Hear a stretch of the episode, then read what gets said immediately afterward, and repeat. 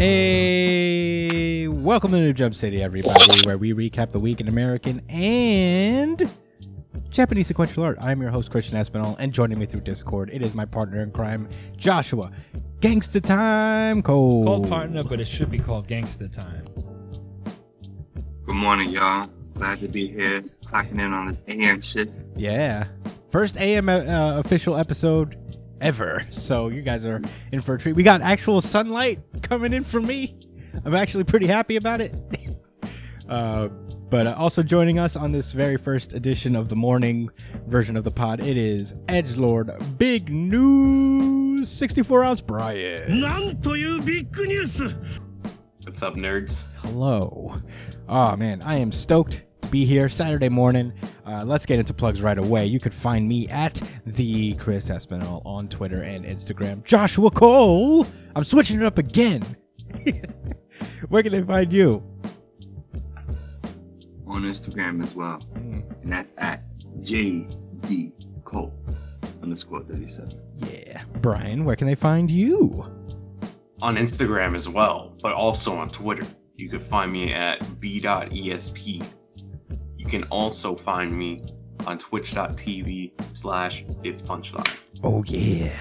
Uh, you can follow the show itself at New Jump City on Twitter and Instagram. Uh, if you guys want to take part in the weekly R G C poll that we usually do, that will uh, we allow the audience to vote on what their favorite chapter is. And uh, yeah, please, please do. Uh, that's it. Let's get it popping, because there has been an undisputed king of the manga for the last, I don't know, seventeen weeks that that is looking for a challenger. So get on there and uh and, and, and vote. Uh let's let's see what we can do. Uh if you want to email us at newjumpcitypod at gmail dot com with any questions, suggestions, anything you guys want to talk to us about, or you can comment below and let us know what you think of the pod. Also, you can subscribe to us on iTunes, Spotify, Google Podcasts, Amazon Music, Pandora. We're everywhere. Uh, if you want the audio version of the podcast, which usually comes out a little earlier than the video version, uh, mostly because of editing. But yeah, uh, go on that. Uh, also, if you wanna, if you're listening to the audio version exclusively, you can uh, log on to our YouTube. It, the link is in the description of your iTunes or whatever. You can click on it, and it'll bring you to our YouTube channel where we have visual aids. So come on there. Uh, and without further ado, it is time to start the show proper. Let us randomize. Hmm. One Piece. Ooh. Yeah. This is One Piece chapter one thousand six, The Honorable Hyogoro the Flower. Uh, dope color page to start, first of all. Uh, I Oda's color pages are so cool. Um, I actually, down your, yeah, your arm. It's funny. I actually saw the process. I think there was like a video out there that shows like his process in creating this color page spread. Like, and he went, yeah, and he went through like so many drafts. It wasn't even originally going to be like Kaido's main crew. It was going to be like another Straw Hat one, but he was like, yeah. I guess fuck it. He just drew Kaido in them. And, uh, I'm pretty, I'm pretty stoked about it. I like this. Um, uh, X-Drake is kind of out of place here now. Yeah, I mean, uh, he he, he does look like the only person. He does look the, like the only person not happy to be there. So you know, I guess he's got it right there. Um, we start off with uh kind of where we left off before. Uh, Yamato has escaped with Shinobu. Uh, one of these uh scouts that are out here on Kaido's side is like watching over the battle. Uh. And uh, he, this person's announcing everything that's happening kind of over a loudspeaker, so I guess like people know where they are. Uh, but luckily, Sanji kind of overhears it, and he's like, "Oh shit, I should." They're after Shinobu and and, uh, and Momo, and it's funny. I, I didn't realize this even. Like Sanji doesn't even know that Yamato is on their side or even knows who they are. But yeah, so he just. Uh, He tries to interrogate a uh, one of Kaido's people to see where, like, the sealed storeroom is where they are, because he might need to help them out. Uh, so, yeah, and it's revealed that they're in the direct opposite uh, location to where he was gonna go with Keenanmon's group. Uh, so, yeah, he's got to deliberate as to who needs him more uh, between Shinobu and uh, and the I- Akazawa Nine.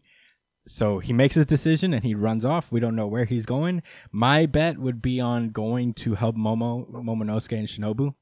Uh, I, I have a feeling that, like, he won't be able to abandon a woman in need. Uh, so I feel like he'll just go to Shinobu. Uh, but who knows? Maybe he, maybe he'll uh, surprise us. There is somebody up with the Akazawa Nine, so maybe it's their battle to, to take down Jack, whoever they are. Um, but those guys were fucked up. The, the the samurai were really, really fucked up. Oh, like yeah. they they need they need Sanji more than Bro, fucking Momo does. And they got cut up. Yeah, but they have somebody there like looking after them. We just don't know who it is. Ooh.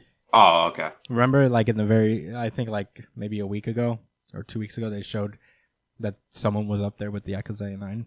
Brian predicted oh. that it would be in their room. Oh yeah, you did. Yeah. You oh did. yeah, I remember. Yeah, the fucking long years thing. Yeah, yeah, yeah. Okay, so yeah, I guess it makes sense for him to go for Momo then, because then we could actually get a reveal of who's protecting them. Yeah. Um. Meanwhile, the Onigashima entrance. There's a display of disrespect. Oh, I remember this shit. Oh man. Okay, so the moon has been kind of like blocked out by the clouds or the smoke or whatever of the battle going on in Onigashima. So Prospero uses the opportunity to defeat both Wanda and Carrot. Uh, and he is like, ha ha ha, it's a shame for you Moonlight Warriors that your potential victory should require the luck of the weather above you. And I'm like, damn, that sucks. Um, you you, for, you forgot to add the pedori. Oh, yeah, come on. Wait, guys, I'm charging it up. Pedori. uh, I gotta hear the, the, the Japanese voice actor do it. Pedori. I gotta, I, yeah, I gotta, I need a reference point, so I might watch the episode, like one of these episodes with Prospero in it, but. Yeah, so Carrot's down, and he's just straight up dissing her to her face. He, like, picks her up just to call her a piece of shit, basically. Which is like, oh, you th- vengeance for Pedro. What would you? What did you think would happen? That you waltz, waltz into our home and set up a nice little picnic in the territory of the dreaded Big Mom pirates? That's true, man. They had to lose. It is true. It's like, who do you think you are? You're a bunny. Blam! And, uh, yeah, she... It's... Just nothing but disrespect from Prospero. He's just like, you should have stayed home and nibbled at your grass, rabbit.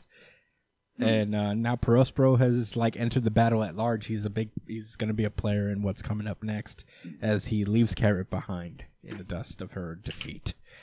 Uh, ah, this was so fucking disappointing, but I guess it makes sense. I guess you know Prospero's a lot stronger than you know I want him to be.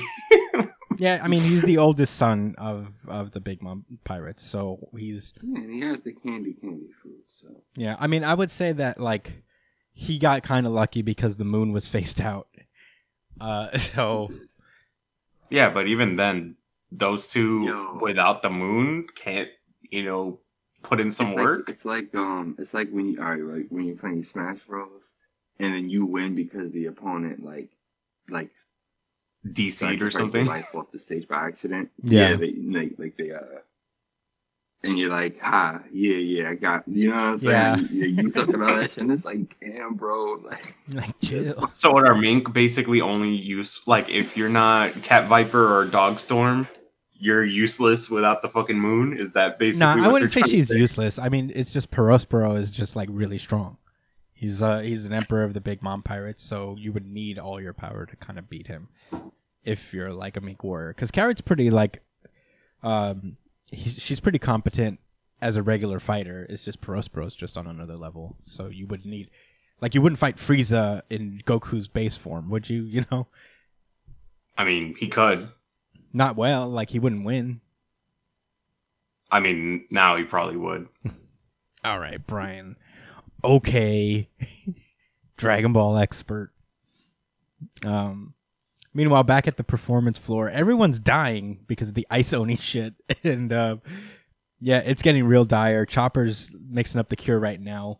And Apu doesn't know what to do because he's trying to get to Chopper, but he's currently being guarded by uh, Diaz Drake and um, and Hyogoro, who has come back to his like regular form. He's no longer this shriveled up old geezer anymore.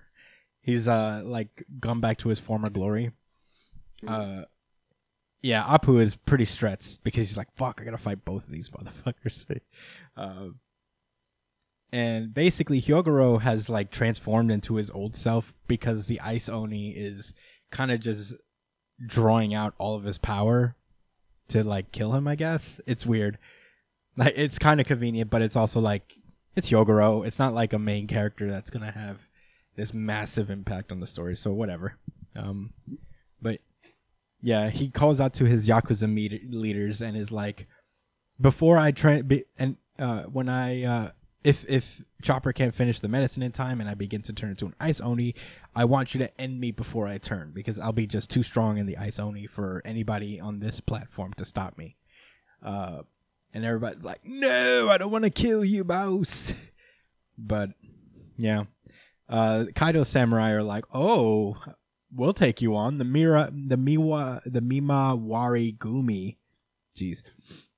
We'll take you on. Mimawari Gumi. We'll take you on. I said it in one try. I said it in one go. Uh, so he tried. Uh, yeah, they tried to do something, but then he does his flaming hair of holy rage, and I guess his hair goes on fire and it burns everyone. Bro, why are One Piece henchmen always talking the wildest shit? They really are. They really always think they can take down like Kaido. And shit. It's like. They're really out here like, yo, we're going to destroy everyone. We're... Did I tell you next time I saw you was on site, bitch? Basically. Yeah, they, you know, I think, like, all jokes aside, um, like, Oda does that constantly, and I, I think it's just to kind of hammer down the point that these people have just been winning. Yeah, they're been, just like, realistic. Not, like, not challenged. Like, they're bullies, you know what I'm saying? They've been bullying yeah. all these years, and this is finally someone standing up to them. Yeah, they're backed and by Kaido. That's the case. They're backed by know? Kaido, so they think they're a big deal. So, yeah. you know. And then, he, But even it. the people that were backed by Crocodile at that time, you know, he was a really big deal. Yeah. You know, so I, it makes sense. Yeah. Yeah, even the people who are backed by Alvida. It makes it even better when it's like, punched in the face and, the, and like, like you see their face painting. Yeah, like, the they really can't believe what just happened to them. Did I just get one-shotted? I really want to see a chapter dedicated to a One Piece henchman that got his confidence shattered. Mm-hmm. I want to see what happens. Uh, yeah, Django, I guess. Uh, who else? There's a, a fullback. Oh, is, is he the guy with the glasses? Yeah, he's the Michael Jackson looking guy. Um, and there's uh, full body. He got he got his shit wrecked by Sanji off screen, and his confidence was shattered. There's some folks who got got a little focus after getting destroyed. Uh, but in any case, uh, as uh, as Hyogoro is going through just slashing people left and right, he starts thinking to himself and talking to uh, Odin in his mind, thinking about his like. If I challenged Kaido back at you, things might have been different. But you know what? Look at what your followers have done. Uh, they've pulled off this raid in your name. And I, too, have gained the most fascinating apprentice. And he remembers Luffy. And I'm like, aw. uh, but yeah, uh, as he's doing his his thing, uh, Queen pulls up and he's like, you know what? I'm going to dinosaur laser you. You're fucking done, bro. And it's just like, of course, uh, yes, that's that's what I think about. Yeah, no, like, I like I, about the long, long-necked dinosaurs that they should be. They they explain why he does it. I think he has like a weapon in his mouth that allows him to do oh, it. Okay. Like he's not just a dinosaur who shoots lasers. Like, okay, is that what it allows you to do? Yeah, is that what the powers are? Um, but yeah, I mean, it's cool as hell. For sure. And you got this huge dinosaur shooting the beam. It's like Godzilla almost. It's, yeah. I like this. It's pretty cool. Yeah. Um. So he's about to blast Hyogoro, but then he himself gets blasted by the Phoenix brand. On his neck. Yeah. Gwa! Grf! Gwa! Grf! Is, is his resulting noises. So, yeah, Marco is still not down, and he's, like, fighting both Queen and King at the same time. Um, she, you know, there's uh, some cool action ensues. Uh, King manages to cut off his wing, and then he just lands, and he uses that wing, redirects it right back at him with his bluebird attack, just sends King flying backwards. And then, just like a pro wrestler, Marco jumps down and knees him from like fifty feet in the air. Uh, yeah, that shit looked cool. Yeah, it was pretty fucking awesome. Uh, blasted the shit. Look how fast he was going. He broke the sound. This was my favorite part of the chapter. Yeah, Marco puts... But seeing Marco just fucking rolling these guys. Yeah, he is putting in the work. He broke the sound barrier three times with that knee. Uh, it was wild. So, you know, while he's in there, after he just blasted King into this building, Queen pulls up thinking he's going to do something with just a regular gun. And then Marco says, psych, bitch, and then just, like, kicks him fucking straight into the other building across the street, basically. um, but at this point, Marco's getting kind of tired because he is holding off the second and third in commands of Kaido's crew for the most part. So... yeah, he's not, he's just like, hurry up, Chopper. Uh, but, man, and Marco's troubles are about to get even worse because out in the distance, he spots, uh, Prospero spots Marco, and he's like, oh, you look a little tired there, Marco. I'm going to do some shiesty shit. Oh, man. I'm pretty high on the spi- shiesty spectrum. I'm going to fuck you up. Oh, yeah. Pretty high on the shiesty spectrum. uh, So yeah, the chapter ends at uh, back at Hyogoro. His like o- Ice Oni is slowly taking over him, like more and more, and he's done all he could. So the mafia dude is gonna have to lop his fucking head off because, you know, he's gonna be yeah, he's gonna be too much of a danger as an Ice Oni. And I'm uh, pretty sure Chopper's gonna save him. I would hope so. Chapter. I thought I thought Hyogoro was kind of cool. I don't want him to die. Um, yeah, there's no way he's gonna die. You never know. This may be it for young oh, Hyogoro. Man, I'll be pretty upset. The old he ain't dog. Young. Come on. Yeah. Um. Yeah. This. God. This was a really fun chapter. Uh. I. I liked it quite a bit. Uh. It is just like a ton just... of uh, action. So. Yeah. I'm. I'm very into it. I. I can't wait for. The I next just chapter. Hope when Which... we cut back to Luffy and them that they're not fucked up. They probably will be. Uh, honestly, I think like that's what we're that's what the buildup is going to be. I doubt that they're going to cut back, and both Big Mom and Kaido are just down off screen. So yeah, I think I think they're probably going to cut to them just a little beat up, pretty fucked up. Uh, I don't see it any happening any other way. But you know, I, it won't be the end. It'll just be them being like, "Oh, they're so strong, but we won't give up." Uh, but I'm here for it. Can't wait to see where Sanji goes. I want to. I want to know who uh, Sanji meets Yamato. Oh man, he's gonna be stoked. Yeah. yeah um. But yeah, that's all I got to say about One Piece. Uh, are you guys uh, ready to move? Oh yeah. Then it is time to randomize. Daredevil. Uh, this is Daredevil number twenty-eight. Does that look what I think it is, Josh? I'm going to be patient. All right, I'll wait for you. I'll wait for you. Um, okay, so the pe- the issue picks up in uh, Elektra's very nice apartment. She's just chilling. She's even got like a portrait of herself on the wall there. Um, yeah, she sure does. Yeah, she lives lavish, dude. Um, she's doing her morning workouts, and then she walks into Alice's room, the girl she saved in the King in Black story.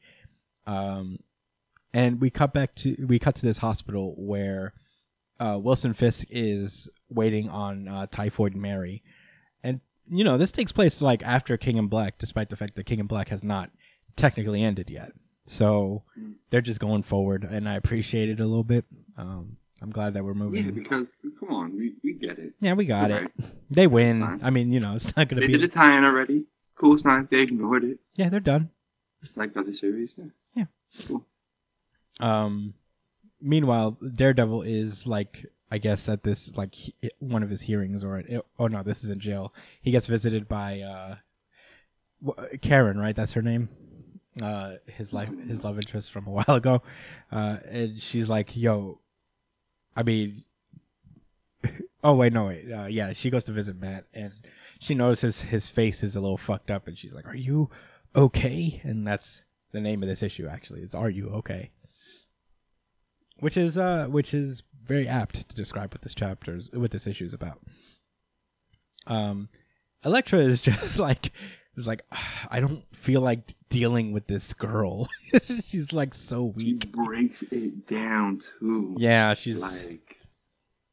It's kind of funny because she sounds empathetic at first, and then she's like, yeah, she has nowhere to go. Uh, I sympathize with her. She lost her mom. Who? Oh, the woman she died was her foster mom, so it wasn't even her real mom. And um, this girl is like alone and doomed to the system.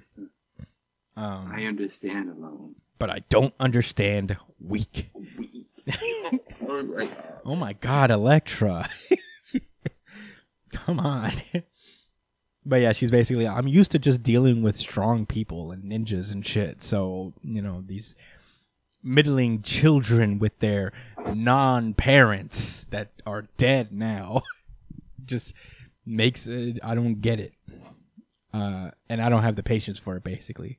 So I like that she's kind of gaining respect for what Matt does as Daredevil to a degree. Like, respect for his empathy because she doesn't have it as strong as he does. She's like, how do you fucking deal with these weaklings, Matt? Uh, Typhoid Mary seems to be like n- in a bad place ever since she was taken over by Null. Um, she was like, she felt like good before King and Black, but then after when Null came in, it really fucked her up because there was a third voice in her head. Uh, I guess she suffers from this uh, schizophrenia stuff, so she can't, like, a third voice is just too much at this point. Uh, and she's not having a great time about it. Wilson Fisk kind of assures her that she's not alone. And we cut over back to Daredevil talking to Karen. And, oh, Kirsten, sorry. Uh, my bad.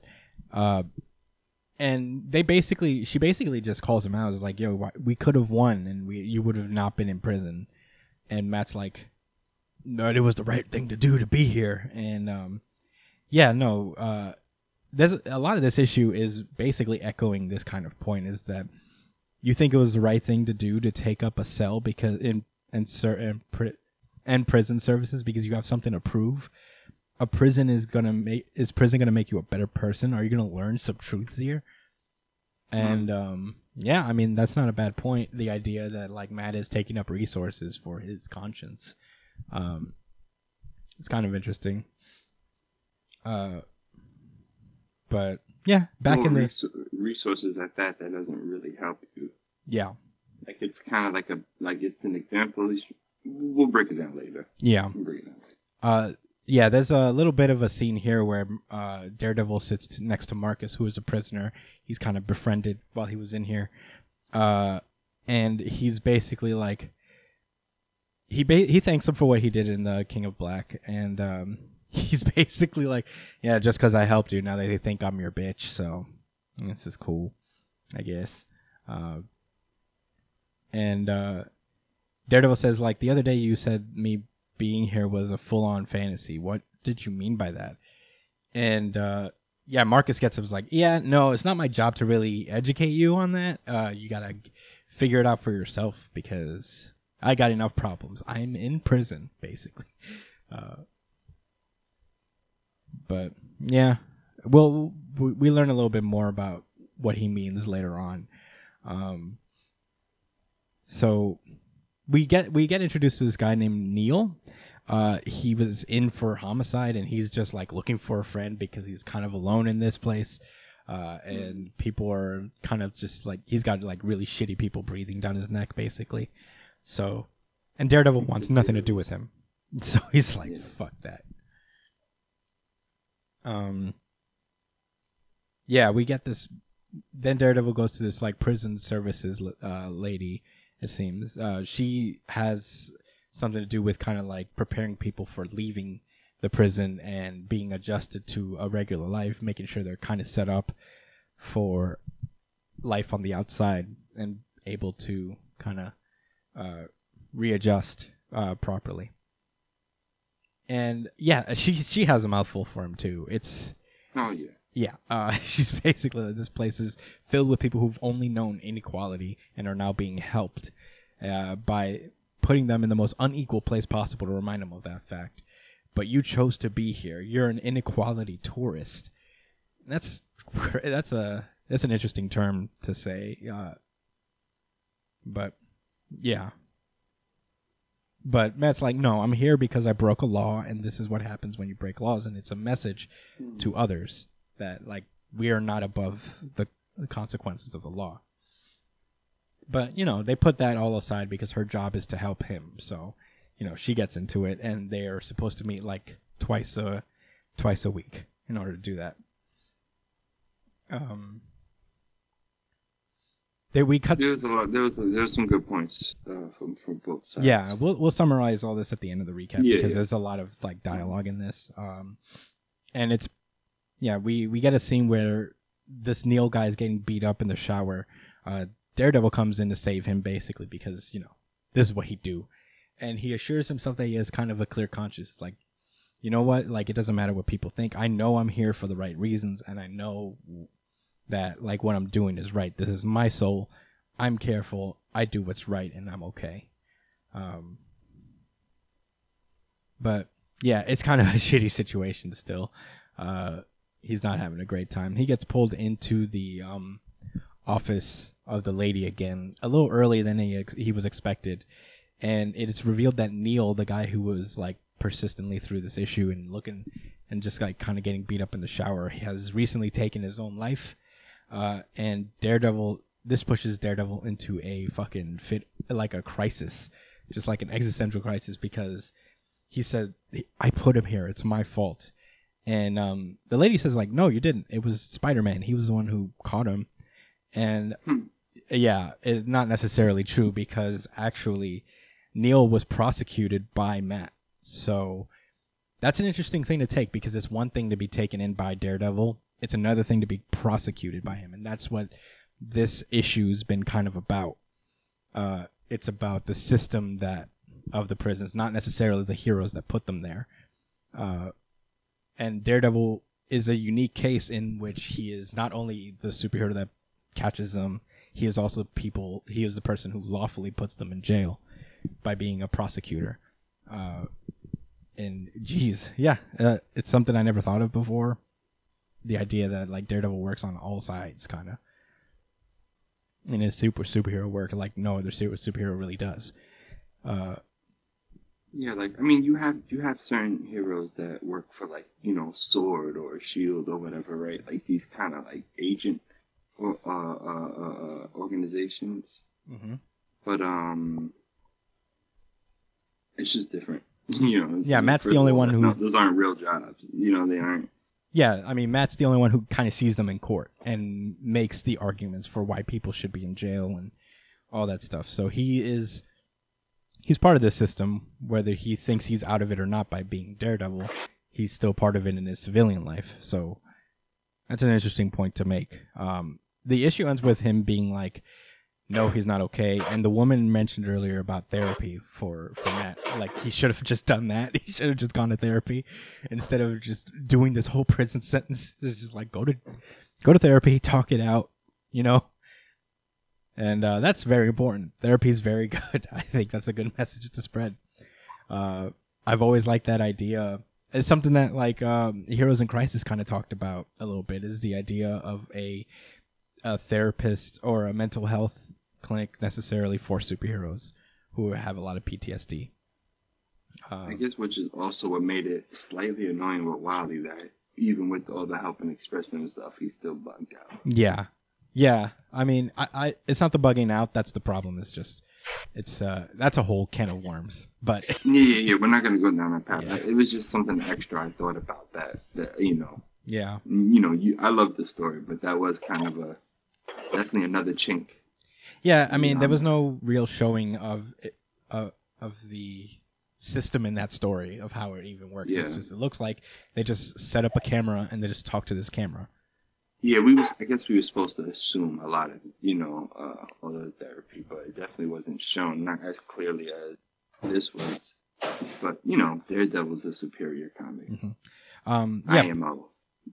I agree. Um, oh, also, before we go, I forgot, I kind of like skipped over this moment, but Kingpin is over all of this. He's just like, it's like a cycle yeah. at this point. Like, after he sees Typhoid Mary, he's like, I'm just over this shit, dude. It's the same thing every time, is that no matter how strong I get or like how powerful I get in the in the underworld that I work in, it's just always Daredevil or some fucking other bigger bad that comes in. Uh, so, you know, I, I think we should make a change. This time, we're going to kill Daredevil for sure.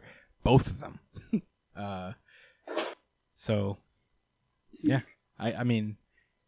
I guess Kingpin's going to yeah. be going on a different road this time, which I'm interested to see. Uh, a little bit of he's innovation. He's mad. He's just so mad. Yeah, he's had right a lot. Now, and he's projecting it all onto Daredevil. Well, to be fair, he's had Why a lot going on. Why is he so mad about Mary? What's going on? Like, what's the They have a history, about? I guess. You know, I mean, they're at least very close friends. And to see her just kind of like in a weird state, it's got to hurt. But it's like, okay, you he's really, really mad because they got invaded. Are these symbiotes? And it's like, what is killing Daredevil going to do the next time some alien god comes down? I think it's part of a bigger it. plan. I think, like, th- that's just the first Kill step. Kill Daredevil. Yes. One, because I mean, I, I don't know. Like Two, start actual plan. I think it's pretty cool. I, I mean, like, depending no, on where I it don't goes. Mind. It's just, I thought it was kind of funny. Yeah, because Kingpin just... has been going through his little own arc, too. Like, he tried to get out. And now he has to be back in just because the state of how it things seems work. Like he's regressing. Yeah, and that's not necessarily a bad thing. You know, it depend. It just all depends on how he regresses and how the story treats this regression. You know, it's not a bad thing to move for a character to move backward to a degree, so long as it feels kind of natural. And Kingpin has always been kind of like on this teetering edge where he wants to get out, but he's like, "Fuck, keep people keep pulling me back in." Um. But yeah, great issue. Um, I had a great time reading it, as always, with Daredevil. Uh, but that's all I got to say on it. You guys ready to move on? Oh, we almost hit the part where Matt Murdock gets poisoned. Oh, you're right. I thought that was the last page. It says to be to continued. Yeah, okay, so after he basically... Sorry, after he gets, like... After he talks to this lady... And we get a little scene with uh, Elektra where she basically makes a Robin out of this girl. Where she's like, I know you're sad, but I don't have time for your shit. So, you know, if you want to if you wanna do some unhealthy therapy type stuff, why don't you meet me in the gym and I'll teach you how to fight ninja style. Yeah, she kind of, I mean, she does make a solid point where she's like, listen, I know you're blaming yourself, but... but for, and you feel like you killed your, like you're responsible for killing your stepmom, but check this out. I've really murdered people. Yeah. I'm you really not a good person. You understand? I have, I have literally stabbed people and done other horrible things. Mm-hmm. Don't worry about it. You're, you're mad, but don't blame this on yourself. Yeah, just meet me in the gym. um, yeah, and the girl kind of was just like, oh, over. All right, I guess. I, mean, I guess. Um, yeah, and Daredevil is um, in prison. Talking with uh, with uh, Marcus here, and Marcus is basically like, "What's your connection to Neil? Like, ever since he died, you you've been weird. So what the fuck's going on?" And then um, Daredevil's like, "Oh, uh, I kind of look weird because uh, I've just been poisoned," uh, which is a funny way to end it, where it's low key like, "Marcus, I've just been poisoned," and that's where the issue ends for real. Stupid cat, like. Uh... Yeah, it's like a little, uh, a little boo-boo, like, oh, shit. Oh, damn. I had a good, yeah. This is a this is a great issue. I had a great time. You know what? It is all it is my V G I, honestly. Um, let me get to the soundboard. Certified V G I. Yeah, I gotta give it to that too. Yeah, read Daredevil, everyone. Uh, um, the other two books are really good too. Yeah, this is an interesting week. Yeah, but um, without further ado, it is time to randomize. America, fuck yeah! Wow. Black Clover. This Number is one. Oh yeah, the the king of manga right now. This is Black Clover, chapter two hundred eighty-four, Ultimate Magic. Um, last we left off, the cavalry arrived at uh, at the battle at Spade Kingdom, and um, we kind of learn uh, what they've been doing this entire time. And last time we saw them was like before uh, this battle even began, where they were uh, hanging out with the elves in Elysia, and we basically they they when we left off, they were going to be taught how to use ultimate magic, which is uh, an elves exclusive uh, super strong magic. Uh, and we get to explain a little bit more. Dryad, who is, I guess, the spirit of this forest, basically explains like, hey, so, you know, usually I don't help people that aren't elves, but you know what? You guys are cool because you, uh, demons are coming out, so that would be pretty shitty for us if they got out. Um, so I'll help you.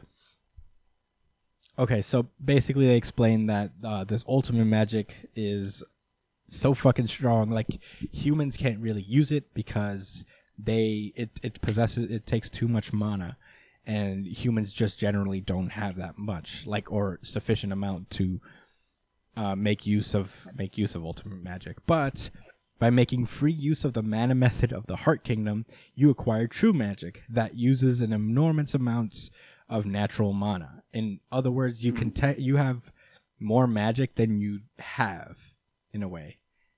It's uh, like it's like the sage the sage mode where you yeah. use natural chakra. Yes, uh, to cool. a degree. I mean, it's pretty. It's I'll, I'll be honest. It's a little vague where they're like, it feels kind of like, all right, a little too convenient that just because they learned this true magic shit, all of a sudden they're just they just have more mana than they actually have. That's the that's the sense that really kind of throws me off. It's just like, you have more mana than you than than you can even contain within your body. So, you know, there's a chance you'll be able to artificially use ultimate magic. Uh, and after training in this place in the ways of ultimate magic, uh, they made it to the Spade Kingdom. Everybody can use the true magic version of their attributes, including true plant. Uh, so,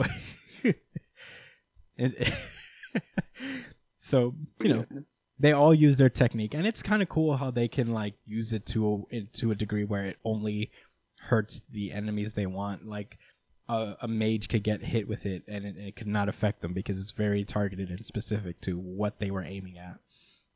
Uh, it's interesting. So, yeah, after they take down these uh, fucking scrubs, these frontline scrubs, uh, this there's a new crew of demons that pull up and are like, mm, low-ranking imbeciles scrambling over each other to get out first. And then he turns one of them into a ball, and he's like, let's play catch. And we get a two-page spread revealing the mid-rank devils. Um, as uh, as Dryad points out, Uh, low-level demon, uh, low-level devils. You, if you use a ton of mana, you can like take them down pretty easily, even if you're not arcane stage. But the problem is the devils who are mid-level and higher. And I was like, oh man, this is gonna be cool. Maybe each of them will get a battle with these little devils. You know, these mid-rank devils, and it might be a little harder than you think. But Luck just steps up and is like, oh cool, let me test how strong my powers are. And uh, he... Oh, and does he? Yeah, he effectively one-shots all these demons. Uh, pretty pretty easy. The, the, the, the, the epically strong mid-ranking. Yeah, the ones that are going to be... A, no chance. The ones that are, quote-unquote, the problem with using, like, mana. It might take a little longer, but they get fucked up pretty easy. Well, Luck basically hits him with a screw attack. Yeah. And Samus's by the way, just, just mm-hmm. bounces over to him, cuts his arm off before the demon even realized what happened. Yeah. One I demon, thought that was pretty funny. One demon's head looked, gets cut off, and it's just a question mark on it. His shoulder, too, so he don't have to even worry about, like, the surgery. Well, he's not going to have to worry about much else in a few moments. Yeah, I'll because immediately after getting his arm cut off, Luck just proceeds to cut everyone in half or their heads off.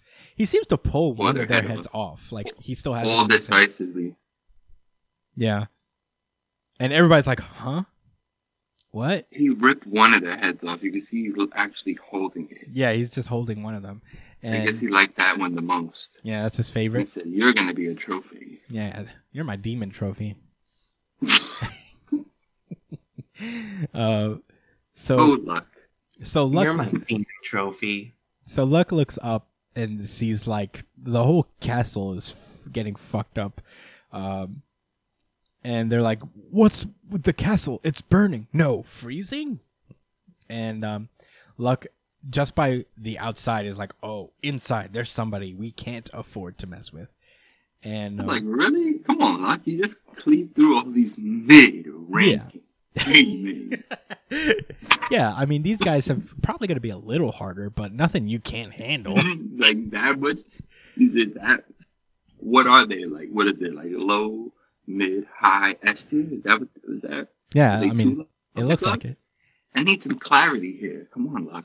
Yeah, but it disappoints me. The last page of this chapter is basically those twin demons just giggling as uh, Noct is impaled on a bunch of ice things. Well, you are laughing, you're right. He, yeah, they're like, he, he, he, he, he. he. I, I picture they have like long pauses between their he's. They're like, mm. he, he. Very awkward, he. Very condescending. Yeah, you know what these guys remind me of? They remind me of Desna and Eska from uh, Korra. the, the twins from the Water Tribe. Yeah. Yes. I would love, I would love for them to, to inhabit those personalities. Um, But yeah, that was Black Clover. Uh, this is the audience-voted R G C for the week. Certified R G C. Certified R G C. Certified R G C. Yeah. Wow. Okay, if you want to vote on the R G C, please uh, follow us on Twitter. Uh, you can find us there. And the poll goes up every Sunday. So, you know, Black Clover has been consistently the... the top for a while. The only time it didn't win is when it wasn't in the magazine last week. So it also didn't win when One Piece got to chapter one thousand. No, it One Piece one thousand lost to, no, to Black Clover. No, remember it, it was like a universal uh, harmonic convergence R G C. No, no, not that one. That one was just a no One Piece one thousand one or two one, like the harmonic convergence R G C. Oh, okay. one thousand, that I remember. The one thousand chapter wasn't that lit. It was well, mostly set up. That's why I remember. From what I remember. That's what I remember. That's why I remember is that like the thousand, the thousandth chapter of One Piece did not win R G C. I was like, yo, you guys don't care. You guys will stand Black Clover no matter what. I swear, I swear to God, they're doing this out of spite. They listen to the show and then they're just like, yo. Let's just keep fucking hitting that Black Clover. Hit Black Clover. They are trolling. And if Black Clover is an option, then it, then yeah, do whatever the fuck you want. But maybe everyone, they are, maybe they are. I have beef with Black Clover. Hey, hey, hey! I don't have beef with Black Clover. I know. I have yeah, beef I, with Black Clover winning R G C every fucking week. Hey, I'll say this. Uh, I this is the only time I was like, I don't think so, but. Because the last few weeks have been pretty fun. Uh, I have enjoyed it, and I'm like, you know what? I'm okay with Black Clover winning, winning R G C for the last five weeks in a row. Uh, but... I'm not convinced. I know there's a faction of our fan base out there that, that's purposely plotting this. And I have no issues with Black Clover. I don't want to sound like a mega hater. Where I'm on to you, motherfuckers. Like, but, but yeah, I mean, you know, this is a good chapter. Was it R G C? I mean, what do I know? You know, what? It was one of, it was really good. A lot. I mean, a lot of them were really good, but yeah, but it wasn't the really goodest. Yeah, I, I'm betting next chapter will be better. It's kind of like a cool like show off, you know, what the protagonists have learned in this time. So I'm not, I don't hate on it at all. Um, I'm excited to see what happens. Luck's really dope too. Yeah, Luck's cool. Luck's always fun, but. Yeah, I mean, there's not much to say about this chapter. It is a big action chapter. I, I don't really know how I feel about the Ultimate Magic stuff. It feels like too convenient for me. Uh, that all of a sudden they're able, they're just able to do it just because they master true magic. They trained with the elves. Mm-hmm. Yeah, no, I mean, like it shouldn't even be possible for them because they're just like humans and they don't have that. But it feels a little convenient that true magic also comes with the bonus of being able to do ultimate magic. Uh, mm-hmm. So, I don't know. But, I mean, yeah, that's all I got to say, really, about uh, Black Clover this week. Uh, you guys ready to move on forward? Yes. Let us rain on. He said, "Is this ice, dickhead? Is it cold? Is it cold?" Uh, the X books, uh, starting with Children of the Atom number one. Uh, Interesting. Yeah. Okay. So first things first, I guess a little uh, context. This issue is literally one year late. Uh, it was supposed to come out last March. So, yeah, and so for whatever reason, it got delayed up to this point. Um, that's why everything feels a little early, you know. Like I, it always had this feel yeah. of shit was brand new, um, with Krakoa and all that. So it was supposed to come out way earlier. Um, but this is Children of the Atom. I thought this was gonna be some future shit where, like, the kids of Cyclops and all that shit, they they're like fighting against maybe Nimrod or whatever. I don't know. Yeah. I had no idea what to expect. I'd never even seen any cover art for this stuff, so... Yeah, but... But when I first seen the cover, I was like, huh, interesting. I mean, three people definitely stood out. Mm-hmm. Um, so this but, issue picks anyway. up with these, uh... With this, uh, I guess, bank robbery of some sort, or this, like, a uh, robbery of an armored truck. And, uh, we All meet... female gang. Yeah, uh, I guess a female gang of uh, people who used to be mutants that no longer have their powers. Yeah, they got depowered and didn't want to go to Krakoa to get them back. Yeah, basically. Um, so they are appreh- they are uh, confronted by the Children of the Atom, which are these young mutants. A lot of them uh, are amalgamations, it looks like, of other X-Men that we've seen before. The leader is uh, Cyclops Lass. Uh, which is a very clunky name, but I think that's the point. Um, so there's Cyclops Lass, there is Marvel Guy, uh, there's Daycrawler, and I forget what Carmen's superhero name is, but she's basically a Gambit-esque. Um, gimmick. Hmm? Gimmick. Oh, she's Gimmick. Instead of Gambit, yeah. Okay, yeah.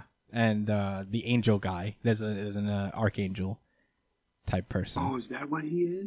I think so. Cherub? Sh- Cherub?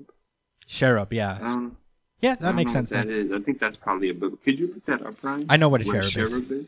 Oh. A cherub oh. is, you know, like um those little baby angels, like cupids and shit? They're cherubs. Yes. Which is a weird name for okay. this big, strong man.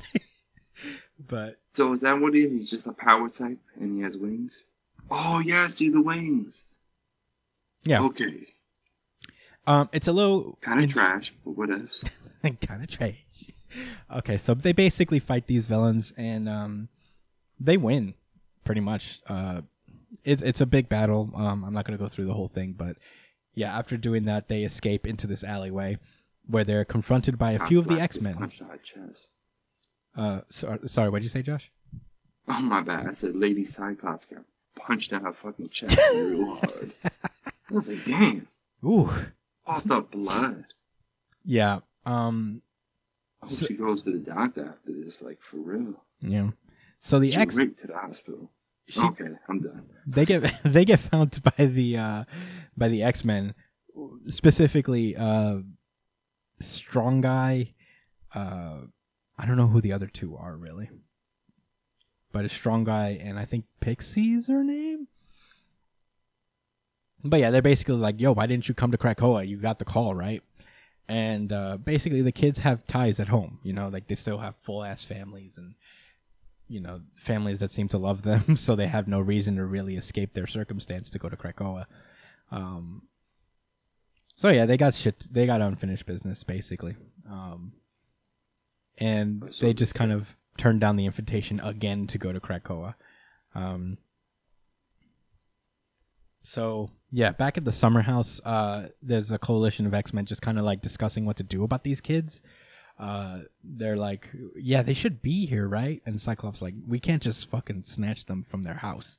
They have to want to come here. Um, and the X-Men are kind of like deciding who should go and kind of talk to them because they do have a tie with them. They do want to come to this island, to this island. Uh, and they, they do seem to look up to the X-Men, seeing as how a lot of them are dressed in tribute of their favorite X-Men, it seems. Mm. So, there's that. So Storm, I guess, is going to go talk to them because she feels the strongest about this. Uh, she's the most passionate about the situation. uh, we get a moment of them out of costume, the kids, the Children of the Atom. Uh, and, you know, we get a little bit of a look at their little uh, their dynamics. They seem to be mutants, but I don't know if their powers are, like, the same as what their suits are. Like, if she really does have, like, these eye beams or... Uh, or if if Gimmick really has a Gambit type power. I don't know if they have like just similar powers to the mutants that they that they homage themselves after. Hmm. But yeah, basically their dynamic yeah, is she that she doesn't have yeah she doesn't have the laser beam eyes. Yeah, the maybe she can just control it. Maybe she just has the laser beam eyes, but she can choose when to use it and when to not. Um, hmm. But anyway, basically her and Gimmick are best friends. She's the like um. Cyclops Lass is obviously the leader. The Gimmick girl is kind of her best friend, and they're both crushing on the same dude, which I think I is... Think, I think Gimmick is actually dating um, Cherub. Right. I think that's what she's implying. Yeah, yeah, no, they're dating. She feels kind of bad about, about liking him, but... Yeah, but... but she knows that's... A, yeah, yeah. Yeah, but she knows that's her friend's man, so she's not going to do nothing about it, but it's bu- it bums her out. Rough. Yeah, shitty situation to be in. Um... Speaking of shitty situations, um, there's this kid that comes in. Uh, they're watching this basketball game. This kid named Cole comes through. Uh, no relation to Josh. uh, he he comes in and is like, just starts schooling people on basketball, despite the fact that he's been in a hospital bed for a long amount of time. Uh, I think it might be implied that he got the uh, the pill, the X-Men. That uh, from the uh, Krakoa flowers, and that's why he's he's good where he's at. But that's my theory. I don't think they really explain how he's back on his feet doing shit. Um, you don't want the the basketball player, right? Yeah, because he oh, was okay. like we, dying. You kind of skipped ahead. Yeah, yeah, that that was kind of interesting. That he, you know, they, they they noted that he almost died, and now he's come back and he's way stronger than ever. There's definitely something weird going on. Mm-hmm. So yeah, he's good now, and but it's weird. So I guess we're gonna get a little bit more about that, you know, as the series goes on.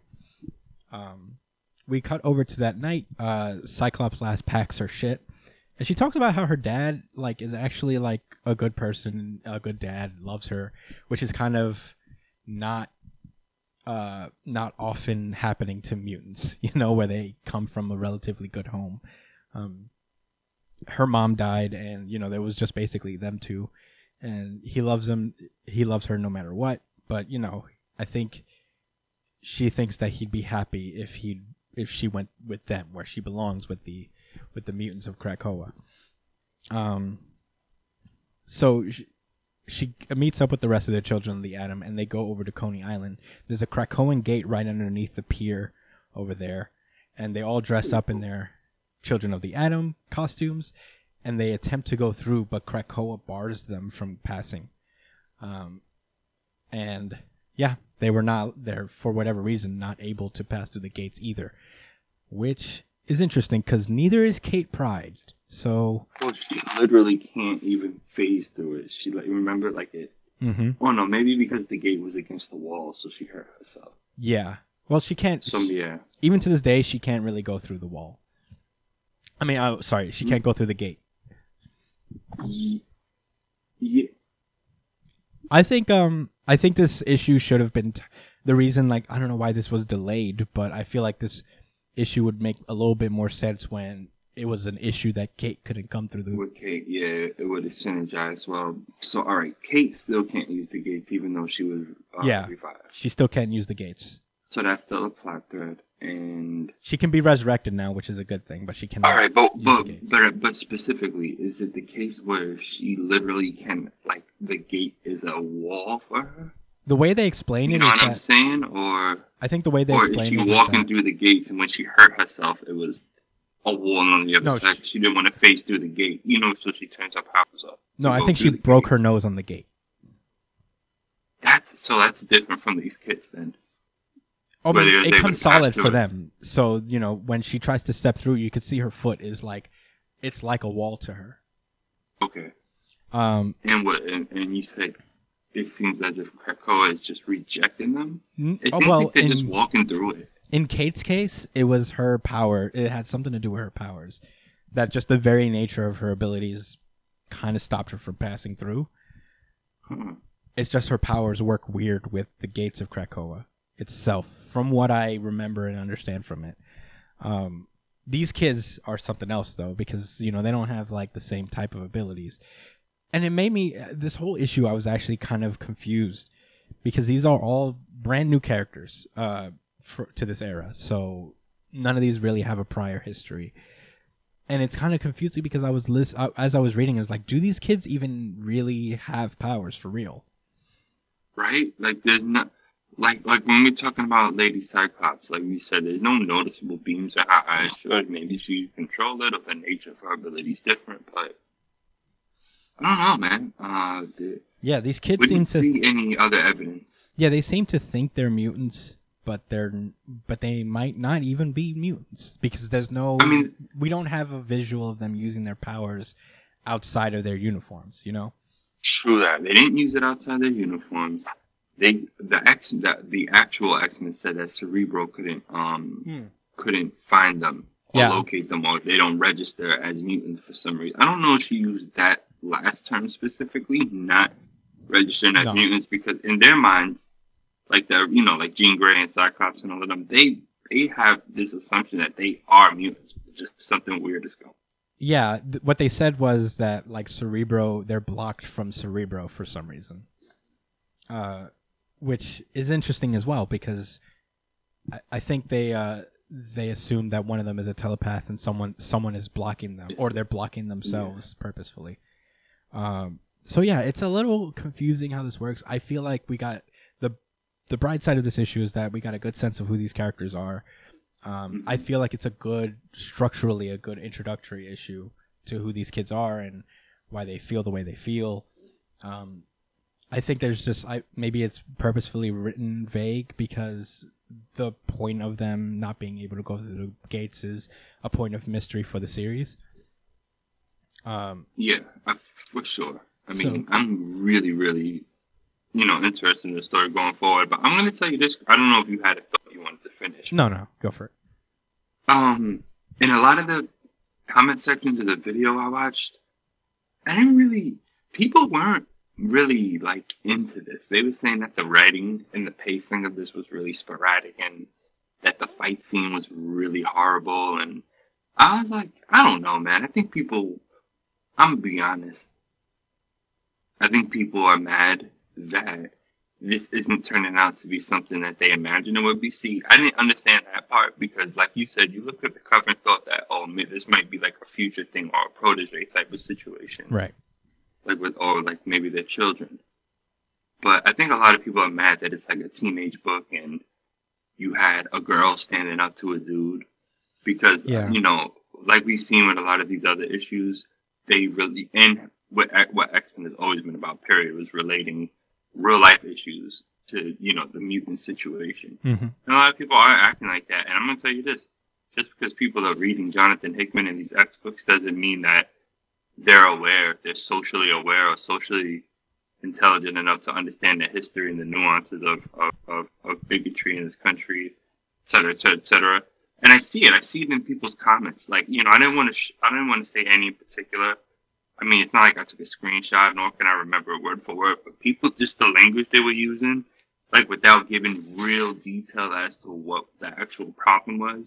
Mm-hmm. And it was, I was really disappointed to hear one of the um one of the YouTube channels that I really look to for a lot of information with the X-Men history. He I didn't he, he had a really negative response, and he wasn't obviously he wasn't as like nasty as some people were in the comments, but I just this is the first time I just wholeheartedly disagreed. Mm-hmm. And I thought this was a really cool comic. I thought it was the first chapter, and everything that was done was to try to show, I don't know. People were saying it looks like they changed the story up. I mean, like certain parts. It's interesting because this is a delayed story. I I also agree. I think this is like a good comic. Like structurally, it's a good first issue. Uh, even though it feels a little vague at times, I felt like it was it was good. You know, I feel like it has a point. Uh, and I'm interested to see where it's going, but it is maybe a delayed. Maybe they did change some things, but I doubt that it was all. It was going to be this future thing, and then they changed it. I think this was what the story was supposed to be the whole time. I don't know what people thought it was. You, like I said, you were the first person that introduced me to the idea that it that it would have been a, like maybe a futuristic situation. Yeah, I mean, we'll, we'll have to see. They're just mad. They're just angry, and I really think that had a lot to do with. Well, comic the books. Fact that it's teenagers that are standing up for themselves. Comic nerds being yeah. angry is pretty regular. yeah, pretty regular I occurrence. That, I just thought the X-Men readers would be a lot more like, I don't know. I don't want to use the word woke, just less ignorant. Well, yeah, I mean, I'll give it them, is what it is. I'll give them the benefit of the doubt, and hopefully, it's not just like the there. It's a guy, girl leading a team and being, you know. I, I'm giving them. I want to give them the benefit of the doubt and be like, maybe they were just kind of disappointed in this issue, and I can see why. I guess like it's not like the greatest comic ever, so you know it's not infallible. So if you have issues People with who... it, but it's not. Oh. It's yeah, it's not. It, it's not. It didn't blow me away, but it was also like, this is a good, this is a good comic. I have no issues with it. I had a good time reading it. Um, yeah, the, the the two things I heard the most was they they said the fight scene was weird, but for multiple different vague reasons. Mm-hmm. And the other thing was they said the scene with the kid playing basketball, which which this is the part that got me upset the most. And it's like they it said it seems like they had something to do with that, and then completely threw it away. And I'm just like, guys, they're building plot points. Mm-hmm. Like, that's something that's going to be looked into later on. Like, are you guys serious right now? Yeah, I will. And I like, will. Like, oh, the pacing was just weird. Like, what do you mean? Yeah, the I will. First fucking issue. I will agree that the action scene was a little weird for me. Like, uh, like layout wise, um, it wasn't crazy, but it wasn't bad. I, I don't know. I think people are overreacting if they if they really do hate. I think this is like a solid, good comic. It wasn't terrible. It wasn't like amazing. It was good. And you know what? That's pretty. That's pretty good in terms of X-Men comics because we're following all of them. So I'd rather them be good. Um, but in any case, we do have another X book to get through. So let's get into X Factor number eight. Uh, man. The last we left off with this one, it took a weird turn. Um, Siren's been acting funny. So the X Factor team is investigating because she seems to continuously be dying, not suicide mode, and specifically falling off shit, despite the fact she can fly. So that's suspicious. And uh, they, they've been looking into it, and it turns out that she has been possessed by the goddess of death known as the Morrigan. Uh... And she has just been going around causing trouble. We don't know what her deal is exactly yet, but she's been doing all this nefarious shit, and the X Factor has been investigating her. Uh, last we left off, most of the X Factor team has been murdered by the Morrigan, and uh, we start off this issue kind of learning how that came to be. Uh, first of all, it turned uh, North Star and uh, and Aurora were hanging out together, you know, watching T V. Uh, amazing Baby, their werewolf uh, pet. Which I'm finding more adorable by the issue. uh, he starts going crazy because he kind of senses that the Morrigan's around to a degree. Like, he is not having a good time. So, but Rachel doesn't really know what's going on. So she kind of like tries to take her, take him out to go pee or whatever. And on her way out, she runs into iBoy, who is just standing there like looking at shit because his powers allow him to see things at multiple frequencies, whether it's ultraviolet. Yeah. He's just standing there, T-pose, like, whoa. Yeah. Oh, whoa. First of all, I will say this issue made iBoy, like, incredibly use. Like, I love how they're utilizing him. Cause it's very, it's hyper-realistic. Yeah, it's really cool. It's how I look at it. Because when you, like, iBoy was a lot, like, kind of like gag character to this point, where now he has a real application for his power. Um, yeah. But yeah, she basically he decides to take Amazing Baby with him, and uh, because he's going crazy, and he knows what Amazing Baby is seeing because he can see it too.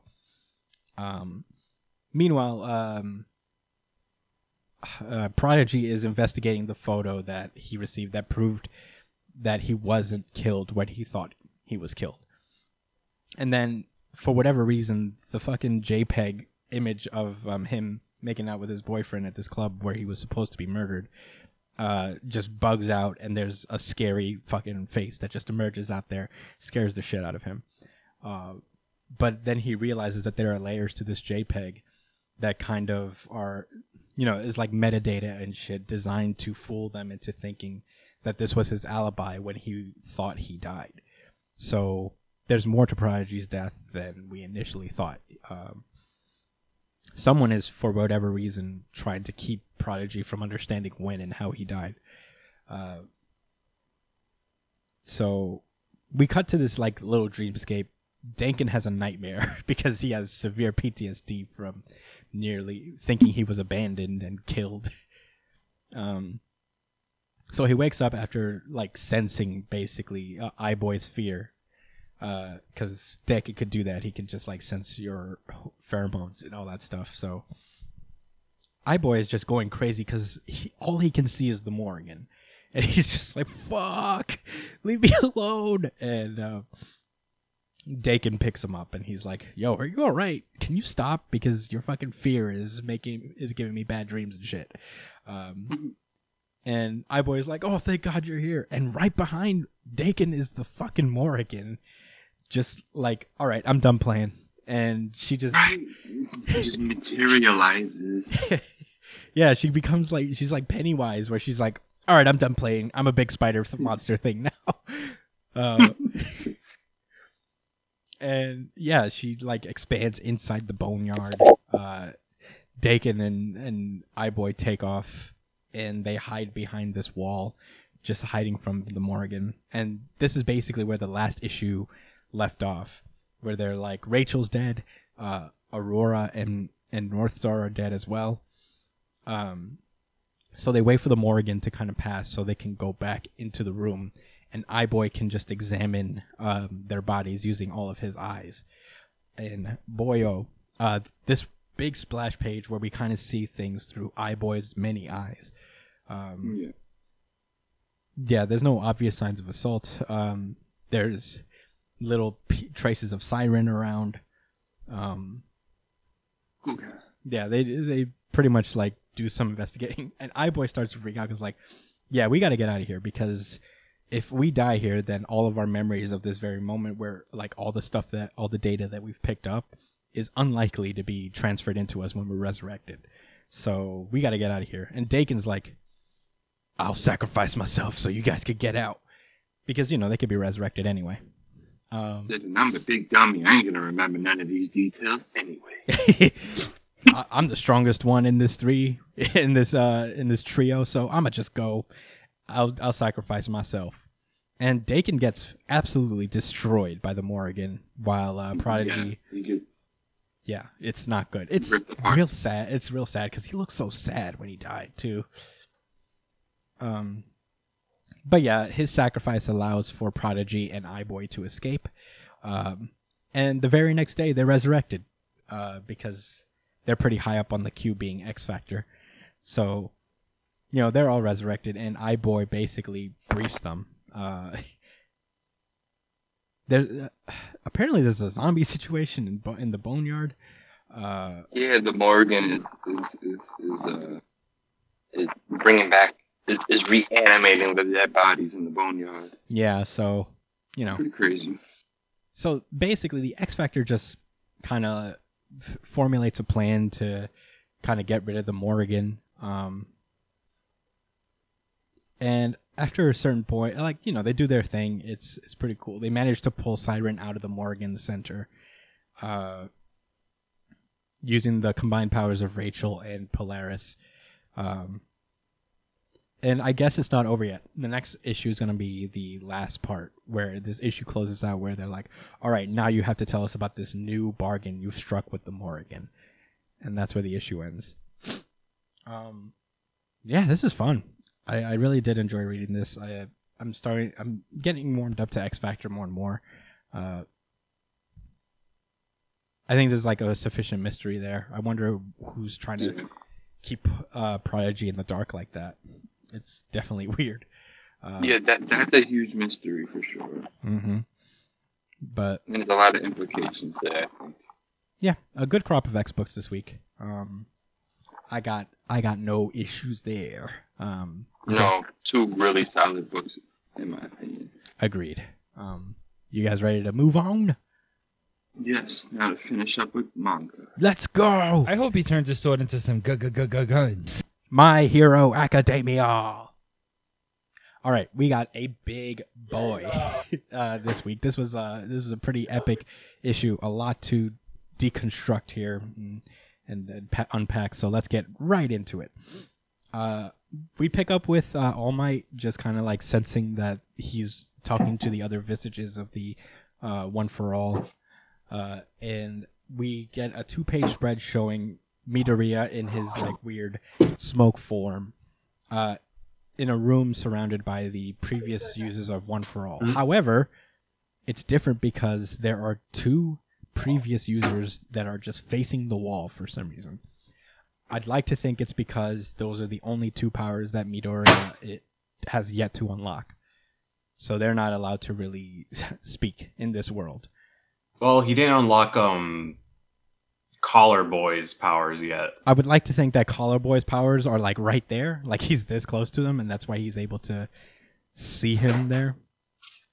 There's a couple of theories of like who those two are, but yeah. We'll get to that at the end of the chapter. Yeah, um, we'll do we'll do everything at the end. We just have to get through because this is a very dialogue-heavy chapter. So, what under what we understand. Is that um, all the predecessors are there, and they explain that uh, ever since their battle with All for One for All, oh, All for One earlier, when uh, All for One tried to pull them out by sheer force, uh, it it allowed them to appear before Deku a little easier than they used to be able to. Um, Deku's even able to talk to a degree in this universe, at, um, which is pretty cool. Um, And he's like, what did you need to tell me? And the fourth user of the One for All gets up and explains himself. He is the fourth user named Hikage Shinomori. He's the Danger Sense uh, quirk user. And he is the only All for One, oh, One for All recipient who has died of old age. However, he died at forty, which is not old age necessarily to die at. Um, so... That's basically what was put down in his autopsy because there's no other cause of death. Um, for eighteen years, he was training with One for All. And after, in his final years, these cracks appeared. So these scars across his face, they just appeared. They're not part of his, like, aesthetic at all. They're a uh, side effect of All for One. Oh, One for All. Sorry. I get them mixed up a lot. Uh, Does it, when, when you get uh, All for One... Oh no, One for All. See, when you get one for all, when you get all for Jesus Christ, one for all. When you get One for All, um, does it automatically amplify the the quirk of the user, or is that only when it's passed on? Um, no, I don't think it amplifies any particular quirk. It's just an add-on to your, like whatever came before is just added on to your quirk, whatever that is. Oh, okay. So it's not. It doesn't make your your quirk any stronger or weaker. It just it just gives you more powers. So basically, when but is it, I oh, thought sorry. It was like a thing where it's like all the quirks get stronger when they're passed on. Maybe because um, um, Banjo mentioned that when when he first got um, Black Whip, he mentioned that it's even stronger than it was when Banjo had it because of One for All. Hmm. So I think maybe that's like a result of like his quirk being like a lot more powerful. Like that's why he has those marks on his face is because of the Danger Sense. Well, he, it looks like kind of like the, the lightning thing. Um, yeah, no, I mean, they don't explicitly say that. I think the cracks just kind of appear on his body and he didn't know why. He died not really knowing what it was.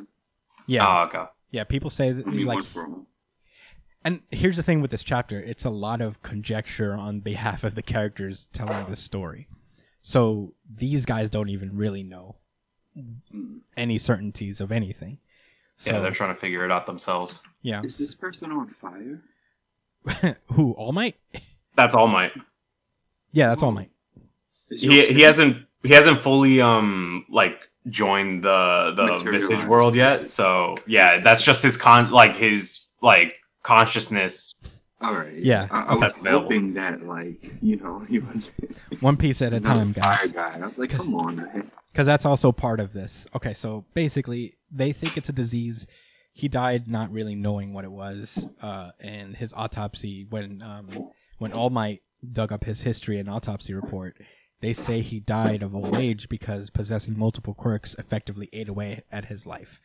Um, and yeah, basically, he's like, oh, this is where Brian, your thing comes in, where he says, "One for All only grew stronger after your time." Uh, and All Might managed to hang on to it way longer than anybody. Like, he's way past the point where um, Shinomori died.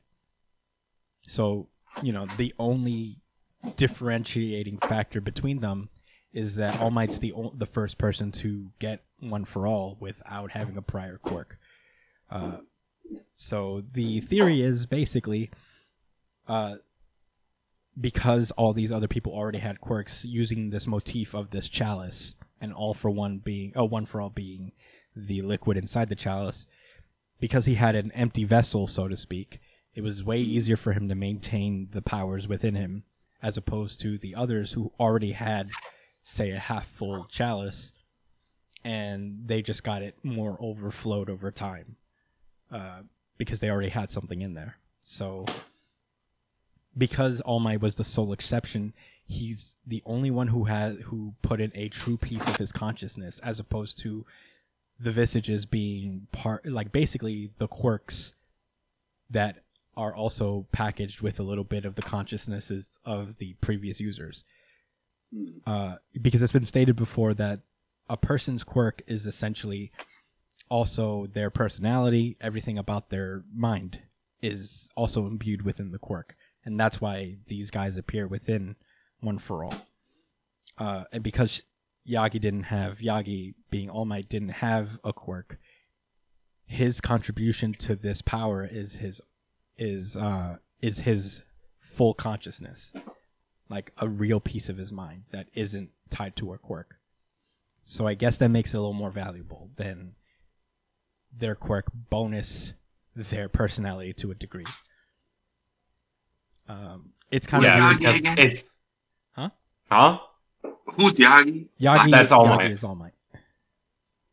Um, so so basically what they're saying is that All Might is the first person to actually make One for All his quirk. It's not yes. like a quirk. He's passing down his very own quirk because he made it his own, being that he's quirkless. Mm-hmm. And um, because All Might was able to use One for All so f- fucking efficiently, The the theory is that One for All works better when it's somebody who doesn't have power to begin with that can use its true value, as opposed to the others who died pretty early despite having it, you know?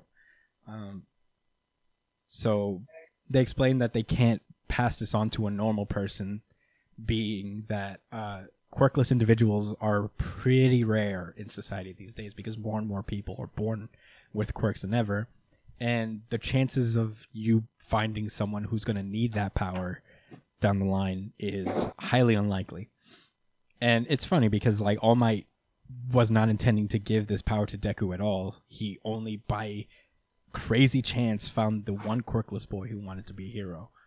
Uh, yeah, but it's not even just, like, like, yeah, you can find a quirkless, like, person, but, like, it, even if you do, like, Deku is a very rare, rare occurrence because there's not very, very um, many quirkless people who want to be heroes in the step first up place. To the challenge. Exactly. Yeah, yeah. Well, so there's that. Ironic too. Because you think they'd want to, they'd want that so that they can have a quirk and, and not be like this kind of mm-hmm. different, per- you know, like this just mm-hmm. non-quirkless beat like person. But they live very humble lives and they seem very content, and I think that's realistic. I mean, being a hero sounds super duper cool to have powers, but really putting your life on the line every day. It's also it's also like, um it's not just that you could find somebody who wants to be a hero, but it, they also have to be kind of worthy of the power. Like, Deku checks all the boxes in terms of a successor for all for one or one for all.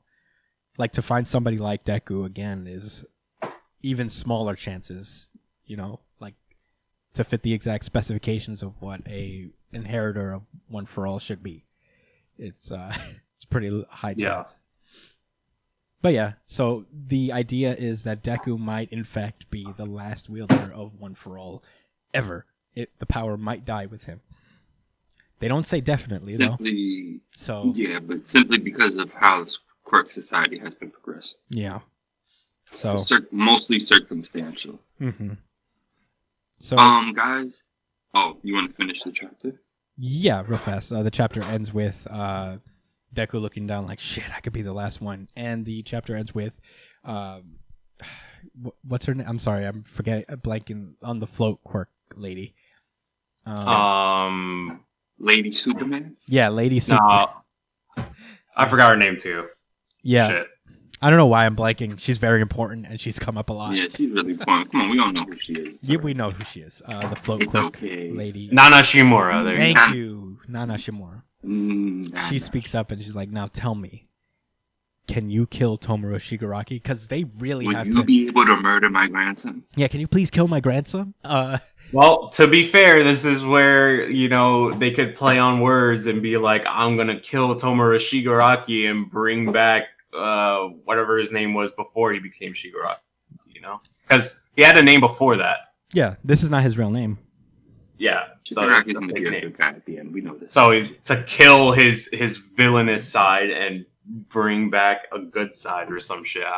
I could see My Hero Academia doing some corny shit like that. So just to be clear, as far as the quirk passing along, right, and them using the cups as an example, the gist of it is, you them Yagi not All Might not having any power. It was. He his his his actual he uh, him as a vessel is able to absorb all of the power of of uh, One For All, more so than the other people that had quirks. Mm-hmm. Now it was important that it passed on to people with quirks, so that eventually it would get to this point where you know you could use everyone's quirk. But mm-hmm. All Might was never able to use the other predecessors' quirks, right? He was just super strong. No. Yeah, he. I think his body. It's. It was mainly his body was just very um, capable of handling all the stress that um, stockpiled strength uh, allowed. So he got the full like access to the stockpile strength, essentially. But not the actual quirk. But not everything else. Deku's the and first one to inherit. Yeah, Deku's the first one. Because Yagi passed it and was able to develop it to that point. Yeah. So exactly. It's not like, a, oh, they've been doing it wrong. It's just that it was, it worked out well. Yeah, Again, exactly. Kind of another circumstance, which is okay. Them saying yeah. that, oh, this wasn't destiny or it didn't work out perfect. Like, like, they are kind of saying, like, oh, it happened to work out that way. But to me, this is more of like a reward for mm-hmm. for, for for them choosing, like, vessels, even though they didn't have quirks. That, But they, you know what I'm saying? I don't know. It's like yeah. kind of like. Yeah, I mean. It's like. Reassuring that, like, you guys made the right decision. Yeah, I mean, it's a group of thinking people. About Muriel, like, oh, man, with his quirk and the strength, it would have been unstoppable, but now... This, like, it's funny. He dodged the bullet, yeah. Yeah, I literally thought that. It's like, wow, yeah, he could have died at forty or something. Uh, yeah. And, yeah, I mean, it is just a group of people just, like, wondering, because, like, it's funny to know that this power is a mystery even to the people who've had it. Um, and it, it does make a point. You know, all a lot of the predecessors died in combat. Uh, sh- uh, Shinomura is the only one to have had the power throughout his life and not die in combat. And he just died of what was perceived to be old age. Yeah. So it just all makes sense. It all makes sense. There's a great, strange uh, variables effect to this, where there's a lot of variables and a lot to think about when it comes to the power of One For All. Uh, It makes it a lot more interesting than just this is the Avatar's uh, yeah. uh, cycle. This is how I mean, you know what I'm saying? No, no riff on that. I love that. I yeah, yeah. All love Avatar. I'm just saying it, it was a nice distinction. It also gives the series and a sense like, of it. It gives the series a sense of urgency mm-hmm. because now stuff. It's like, oh, we have to take care of One For All. All for one here. It, yes, it makes it much more fragile. you know, like, like you, they're really trying to like, keep. keep a flame, like this flickering light, you know what yeah. I'm saying, this, this this spark that's just, by the way, R G C, you know, once it goes out, that's it. yeah. All right, Brian. Um, certified R G C. Certified R G C. Certified R G C. Uh, I think with this newfound knowledge, it is also my R G C. Wow. It was going to be One Piece initially, but I'll give it to My Hero Academia. I yeah. think it was really cool. I didn't understand, but now after understanding, I really appreciate this chapter. Yeah, I had to read this chapter like three times to really understand what was what was going on here. Yeah, I didn't want to miss anything. Uh, it, it is a lot of information at once. Brian, you said that there was a theory. An oh, yeah, theory. baby. I've been waiting. Oh, my God. I've been waiting so long to say this theory. Um, so I've been I've been watching a lot of videos about, you know, theories about the second and third user and shit. And uh, this... It was already mentioned, like, this theory was already a thing before this chapter, but now it's kind of resurfaced with uh, these two users being facing a wall uh, and not showing their face, so people are like, could it be? So, uh, the theory is that the second and third user, the ones facing the wall, are Bakugo and Kirishima. What? So the theory, it's called the Bakugo Time Traveler Theory. So essentially, the theory is that um, in the future, um, Eri sends Bakugo back in time um, using uh, that quirk enhancement uh, drug. Uh, what is it called? Fucking...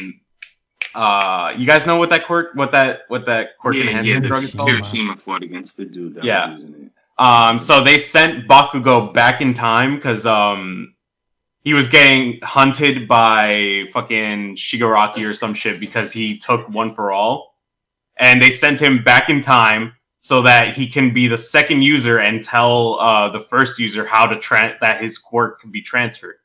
Because how else would he know that he could transfer his quirk, right? So they wait. sent him back in time, huh? Wait, wait, the second guy? He would know because the first guy passed it to him. Yeah. No, no, like the first user is the the All My uh, All For One's brother, right? Yeah. So he got the stockpile quirk, but how how is he gonna know that he can pa- transfer on his quirk, right?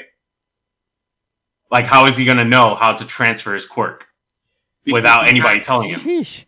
You're talking about the second guy? Because the first No, the one... second... No, Bakugo is the second guy. The first one is All For One's brother, yeah. but he doesn't know that he has the the quirk to pass on quirks, right? To pass on... I don't So know. How is he... Who Who tells him that? Somebody who knows about One For All, Bakugo, okay. who goes back he in time. Look like Bakugo. Yeah, it doesn't help that their costumes kind of look like theirs. I don't know about Kirishima though. Oh wait, no, but the Kirishima one, Kirishima one is crazier because so Bakugo is like in in in the in the time period, Bakugo doesn't know anybody and he doesn't know who to pass on the quirk to. So he sends a fucking message to the future through One For All for them to send Kirishima back in time so that he could become the third user. But here's a twist, it gets even deeper. Kirishima passes on his quirk before he dies, but he doesn't die. You know what happens? He becomes Gigantomachia.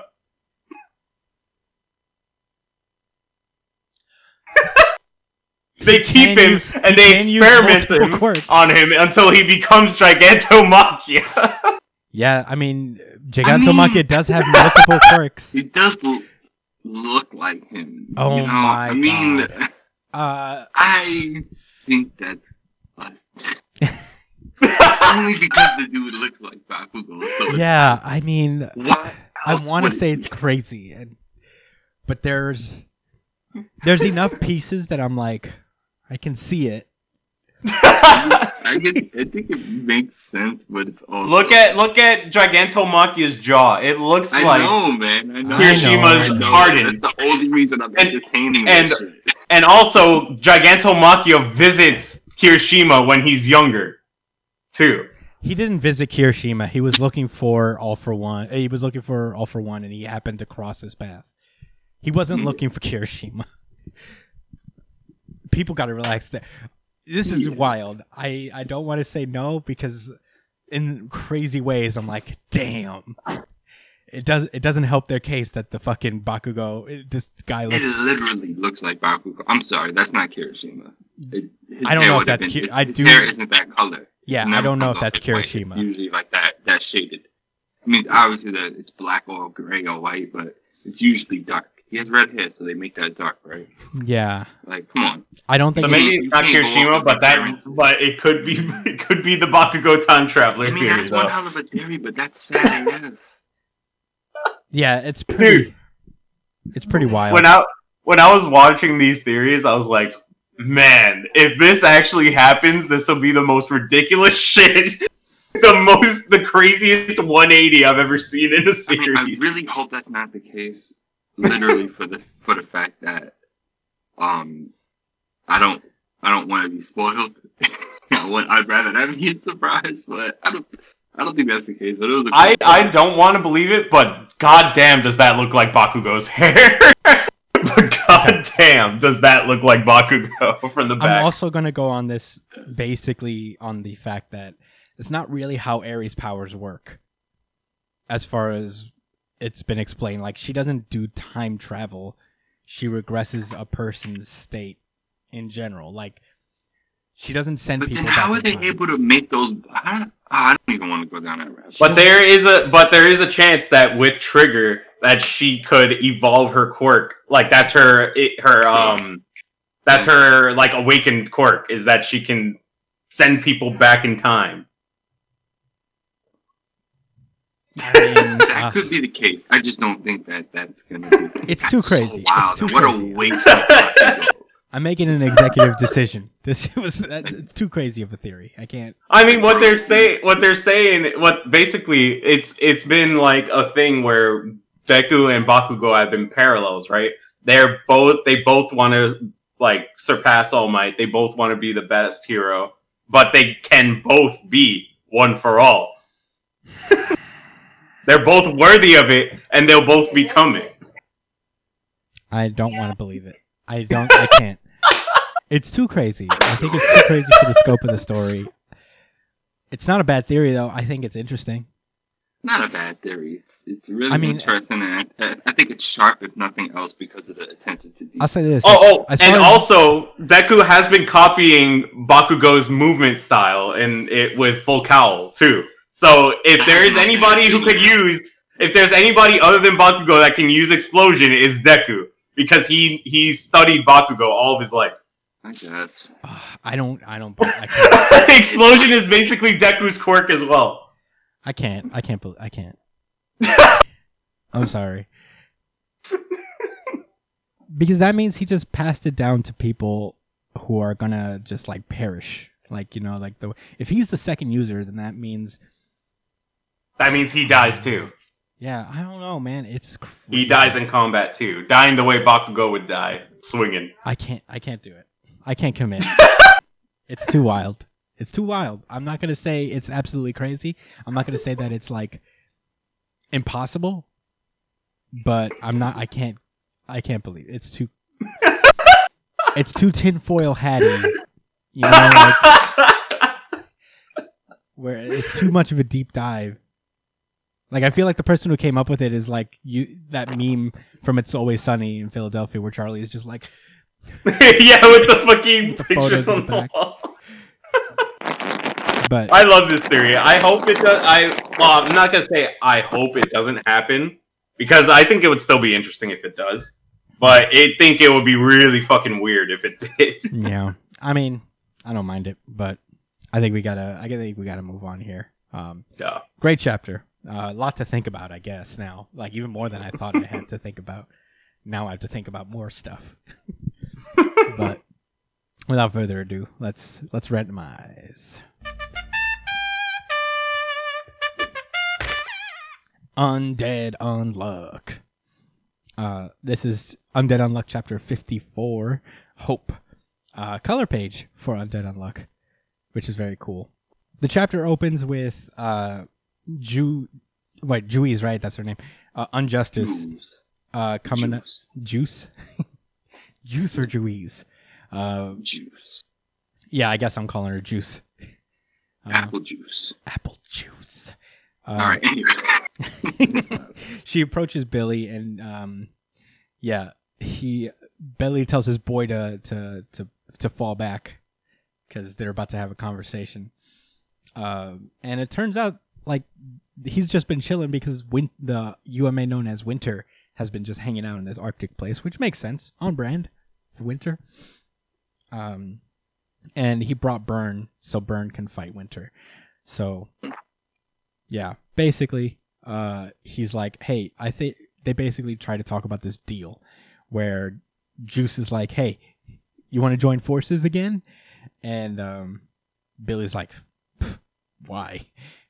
Um, and he's like, hey, we have the same goals. We all want to kill God here. And the reward is absolutely essential to you and me because all the artifacts gained as rewards are weapons crafted by God to defeat God. And yeah, this is news to Billy. He's like, what? Why didn't you tell this? Uh, tell us this earlier. So she basically explains that like the only reason she didn't reveal that information is because she was it was only information she could gather by writing the arc, and she's keeping that shit a secret. She's not sharing it with nobody. So, you know, she kept it under her hat, and she's basically like, hey, look, so the arc is almost out of energy. This is kind of our, it may be capable of one last trip, but that's not guaranteed. The next time we lose, we lose for good. And yeah, Billy's like, so only one person can ride the arc. Yeah, and you're not lying. I swear upon all that is just. And I'm like, I don't know. Is just your mom's? You gonna swear on your mom's? Uh, but yeah, she's she ba- swears on all that's just, and I guess that's the equivalent. Swear to God. Uh, she basically like, I could give you the arc, but you'd never be able to reach the stage on your first try. Which is, I'm like, okay, Juice. You gonna say that to me? It's true. Like they're gonna have people that's not gonna. It's just less information. Yeah, it makes and, sense. And yeah, she basically explains like he's like, "Why didn't you tell us?" And he's like, "There was just one person who knew. However, they tried to take my life, and it was Victor, because he tried to stop the loop by force because he doesn't want her to just keep repeating this shitty life." Um. So. Yeah, basically, she's like, Billy, we need to work together. You might be more qualified to go to the next you, uh, loop, but this current loop is valuable because we have someone with the power to kill God, who is Unluck. That girl is our hope. So, wow, pretty cool. Uh, but Billy's like, nah, I'm good. I'm not going to team up with you. And he creates, he uh, causes Burn to take his big monster form and... um yeah, Juiz reveals that she's been having Spoil on her this entire time. So she summons Spoil. And I guess it's going to be Burn versus Spoil versus Juiz versus Billy. Uh, should be interesting. I like how they use these Umas. Yeah. I didn't know that they could condense them into a ball form. Spoil, cool, like, I choose you. Right? And it's, it is mad cool because Spoil's with this shit. He's like, yeah, I don't give a fuck what's going on. I'm ready to... Yeah, uh, it's said, cool. I'm with it. I'm with it, Jews. I'm with it, Jewies. I'm with it. It's like I, I got no hard feelings. Yeah, let's get real. It. So yeah, that's where the chapter leaves off. Um, Undead Unluck was fun. Uh, I mean, I guess like they got to battle it out for Winter now, basically, and whoever wins is gonna move forward to the next stage, which is, I guess, killing God. Uh, they still got to take down uh, Spring and. There's a fourth one. Summer. No. Summer. Yes. Yeah. Summer. Summer. Summer they, got, spring. They took down Autumn. They're at Winter. Spring is in in uh, Shanghai or something. So summer. I think summer. No. Summer's in Shanghai. I think Spring is going to be the final one. Oh, I think Spring's you... the only one they haven't shown yet. Oh, okay. Um. Well, that was Undead Unluck. Fun chapter. I can't wait to see Burn and Spoil go off. It's yeah, fun... it's going to be a fun fight. Yeah. But uh, without further ado, let us randomize. Jujutsu Kaisen. J J K. Yeah, yeah, yeah. Chapter one forty-one, The Front of the Back. Oh, I forgot about how good this chapter was. Oh, yeah. This is my R G C, first of all. Really? Uh, yeah. Okay. Uh, I'll, I'll play this. Over one. R G C certified. I mean, what can I say? Certified R G C. J J K has been pretty fucking awesome. This uh, guy's fucking art when it's action sequences is so fucking good. It just unmatched. It's unmatched. So, okay. Uh, we pick up kind of where immediately where we last left off. Uh, Itadori is still fighting off against um, against Okotsu. Uh, he's just like, I gotta do something about that k- katana. So he just like runs off. He does this cool Dukes of Hazzard slide through the window shit, uh, through this uh, S U V or whatever, this Jeep. Mm-hmm. But on his Again. way, on his way sliding through this car, he's he peeps a knife, and he just I guess snatches that real fast. Yeah, um, out the fucking car.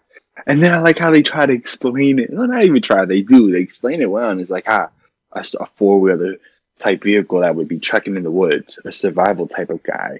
Mm-hmm. So he would have a knife in there, and I was just like, okay, whatever. I'll let it drop because, because everything's got to be explained. Like, it's okay. I swear to God, the right? editor, whoever his editor is, is just like, where did that knife come from? I'm sure there's a receipt in there. Maybe Home Depot? Where did this Jeep owner get this knife? Oh, uh, man. I wonder what I wonder what car retailer he bought that car from. You can explain where that car came from? I'll learn more about this guy. Let me get that license plate. Yeah. Uh, okay, so Itadori now has this knife, and he's going to face off with Okotsu with it. Uh, he remembers back when Gojo tried to teach him how to imbue the knife with cursed energy, uh, but he never really got a lot of training out of it. Uh, he hasn't learned it as efficiently as, nearly as efficiently as uh, Okotsu can use. Okotsu's like, you're too focused on my katana, and just kicks his gut really hard. Mm. Um, comes down with it, and Okotsu just cuts through his knife and Itadori at the same time. Itadori is just like, hmm? Oh, uh, my, my belly. Ouch. But you know what? He doesn't waste a minute because he just like stomps on the katana and breaks it. And Okotsu's like, no, not Okotsu's katana, dude. No. No. The special cursed katana. Yeah, and he's not he's not that vexed about it. He's like, wow, it really broke. All right, mm. This was never going to be easy. So Itadori's like, all right, cool. So now we're both unarmed. I'm just going to fucking square up now. Um, but then this hand, right. his hand comes right around his face. And guess who it is? It's fucking Rika. Chan. The champ is here! Yeah. Rika Chan. Dog, she really comes through and she's like, what's going on here? Where are you going? What are you doing? Where are you going? What you doing? Where are you going? What are you doing? like like when you see your, your dog running around and you hold on to, where are you going? What you doing? Like that Kevin Hart bit where um, he was talking about like the guy who was fighting with his belly. He was like, where are you going? What are you doing? Where are you going? Yeah, yeah, yeah. You kept that Kevin Hart shit. Yeah, she just comes out like, what's going on here? Like about to snap Itadori's neck, it looks like. And Itadori's like, fuck, what? Uh, and um, for whatever reason, Okotsu holds him back. He's like, we're just playing, Rika. Uh, and and uh, yeah, Itadori does not know what's fucking happening. He's like, Rika? Is this a Shikigami? What the fuck? And uh, he said, hold him for me. And he Itadori just drives his broken sword through Itadori's chest. And Itadori's like, fuck, I'm dead. He says, sorry, Itadori. But inside, Sukuna notices. He's like, oh, shit, wait. And then he just gives a big old smile. And I I'm, wonder why. And I'm like, fucking Sukuna, man. He's just going to do some... He's he's going to do some shicey shit, too. Yeah. This is his thing, dude. Um, meanwhile, back at the battle with Choso, he's fighting against Naoya. Naoya can do the cursed technique that uh, flattens people. And stuff. That's pretty cool. It's similar to uh to, to, to the other dude, right? The grand his his dad. Yeah, that seems to be like um a family technique. Oh, what do you call that in Naruto? Uh, Senjutsu. Kekkei, no. Kekkei Genkai. Kekkei Genkai. Yeah. I just watched that episode with Haku where they were like, "It's his. It's Kekkei Genkai." passed down through his bloodline. It's kind of cool. I like that. I like the legacy stuff. I can't wait to see how it looks um, like animated, you know, because it, like, you flatten someone into a picture and then you he just like fucking punches him right in the Like he's body. Turning him into a frame. Like, it's really interesting. Yeah, it's it's really cool. Uh, and Shosa's like, shit, I have no idea. You know what I think? I think it's going to be like he's freezing him and he's not really moving fast. He's just freezing him. And then when you and when he punches them, that's when he releases them from the freeze. Yeah, maybe. That makes sense. Like the frame. Yeah, shit or he's is, breaking is, the frame because he's hitting him so hard or something. Yeah, that's that, well, that's after the fact. Um, yeah, he's using his speed to basically set up his, his, his curse technique that gives him a free hit. I would say yeah. that's more likely is but, that like he's so he's fast and that allows him to like use that technique easier. Yeah, they work hand, hand in hand. Like, it's already bad enough that he's fast, but then it just, you know, like I said, it's like it gives you just a free a free punish mm-hmm. when you get that. That's an O P move right there, man. Yeah, basically. Man, cursed energy is so fucking cool. There's just it's so flexible. There's so many different things you could do with it. Yeah, yeah, it's literally like chakra or or, or, or like leeches stuff. You know, it's it's a yeah, it's, it's nice. That that's that's what's so cool about Jujutsu Kaisen. It doesn't put itself in a box. Yeah, that's a good power system. Um, yeah. So, yeah, basically he's like, "Fuck, never mind this shit," and um, now he's like, "Wow, you're tough. Seriously, who are you?" And uh, Choso says, I'm the oldest of ten siblings, as he activates yeah. what looks like his ultimate technique, Flowing Red Scale Stack. Um, okay, I'm going to say this. I said a few things to Chris earlier in the week about Choso that I wasn't really, I'm not too fond of him. I wasn't too fond of him as a character, simply because I didn't feel like there was a lot of potential with him for growth, and I'm big on that. I'm big on seeing characters grow. That's why I like, you know, like the younger characters and when they, you know, and the side characters and see how they progress as well. But at the same time, he's a really, really cool character. I don't care. He has well, a cool ability. I don't care if he doesn't get more powerful, whatever. And when he, oh, when he eventually dies, because come on, he's gonna get smoked at some point.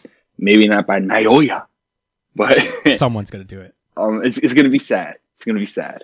I'm gonna be hurt when that happens. Not the oldest. He's a real nigga, man. So he was, for the second time, he responded to him like, "Dog, this is who I am. I'm a big brother.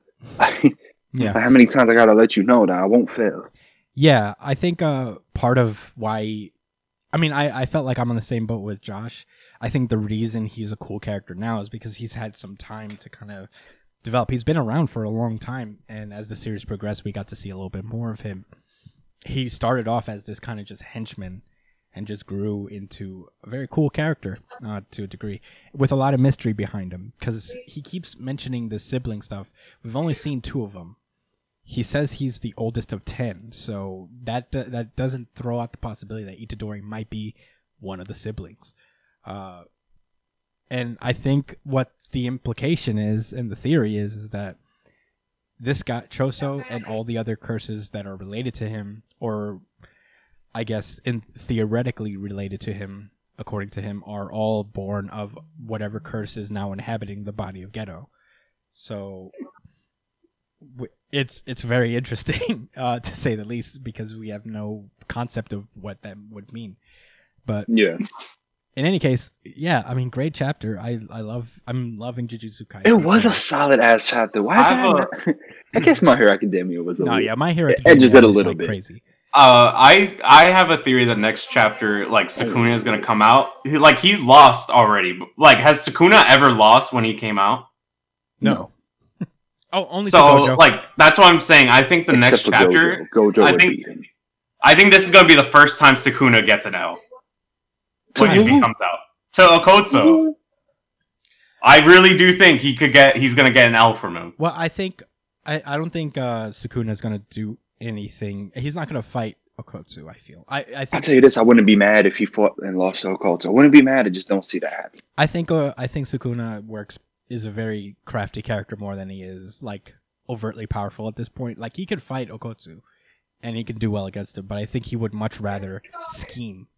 Because he's made his most effective moves being a fucking schemer, so I, I think yeah. I think that's what's about to happen. I think they're they may just even talk.